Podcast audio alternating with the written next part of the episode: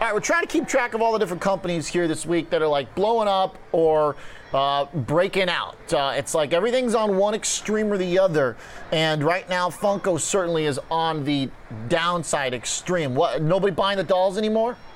Uh, yeah, this makes Twilio's 34% decline actually look not so bad. Funko closed down 60% or almost 60% today. And heading into its earnings last night, it was actually positioned pretty well. It was basically flat on the year. So uh, the figurine maker saw its stock get cut in more than half so this comes after a big miss on earnings and also a disappointing outlook for the holiday quarter amid inventory issues, inflationary headwinds, and some other uh, costs built in as well. So EPS of 28 cents came in well short of estimates of 50 cents a share, also below the year ago level uh, of 39 cents a share. Revenue actually rose 37% to $365.6 million. That easily beat expectations, or 365.6 million of 320 million. Uh, but the outlook was the big problem here. Funko management had initially guided for 2022 net sales of 1.3 to 1.35 billion, but brought that down to a range of 1.29 to 1.33 billion. That suggests little to no growth from fourth quarter holiday sales, which you would expect to be a, a key uh, thing for a figurine maker, a toy maker. It's extra surprising too, given that Funko reported better than expected revenue in the latest quarter. So, as I said, 37% growth year over year in the third quarter, and then 43% overall growth through the first nine months of the year. Also reduced its profit forecast as the year for the year as they seek to kind of build out infrastructure.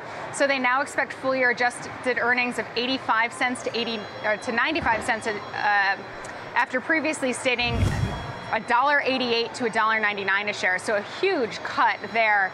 Uh, we did see some analyst activity following these results. Truist called them head scratching, downgraded to a hold from buy, cut his price target to $13 from a, a prior price target of $26 because of the outlook. But that analyst also pointed out that that investment spend on infrastructure as well as elevated inventory will impair profitability into 2023, saying with little to no earnings visibility at current and what we believe will be a lingering credibility issue because of these results, we can no longer recommend shares to investors.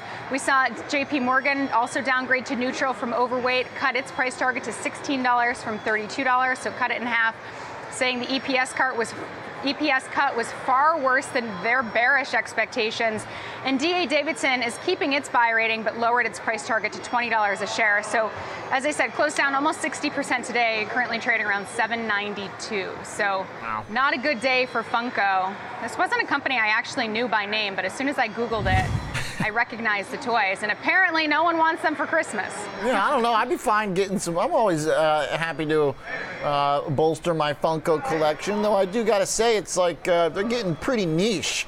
One of the ones advertised on the front page website right now is the Macy's Thanksgiving Day Parade balloon with handlers of the Yoda doll from Mandalorian. It's like that's a pretty niche audience. little people uh, holding Oliver, up the balloon. Ha- you have a Funko collection?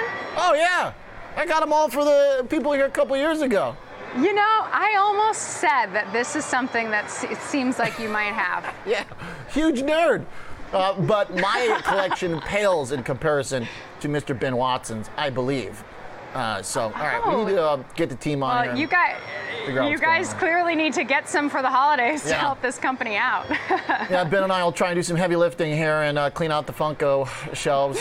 All right, thanks, Caroline. Wow, 60% down.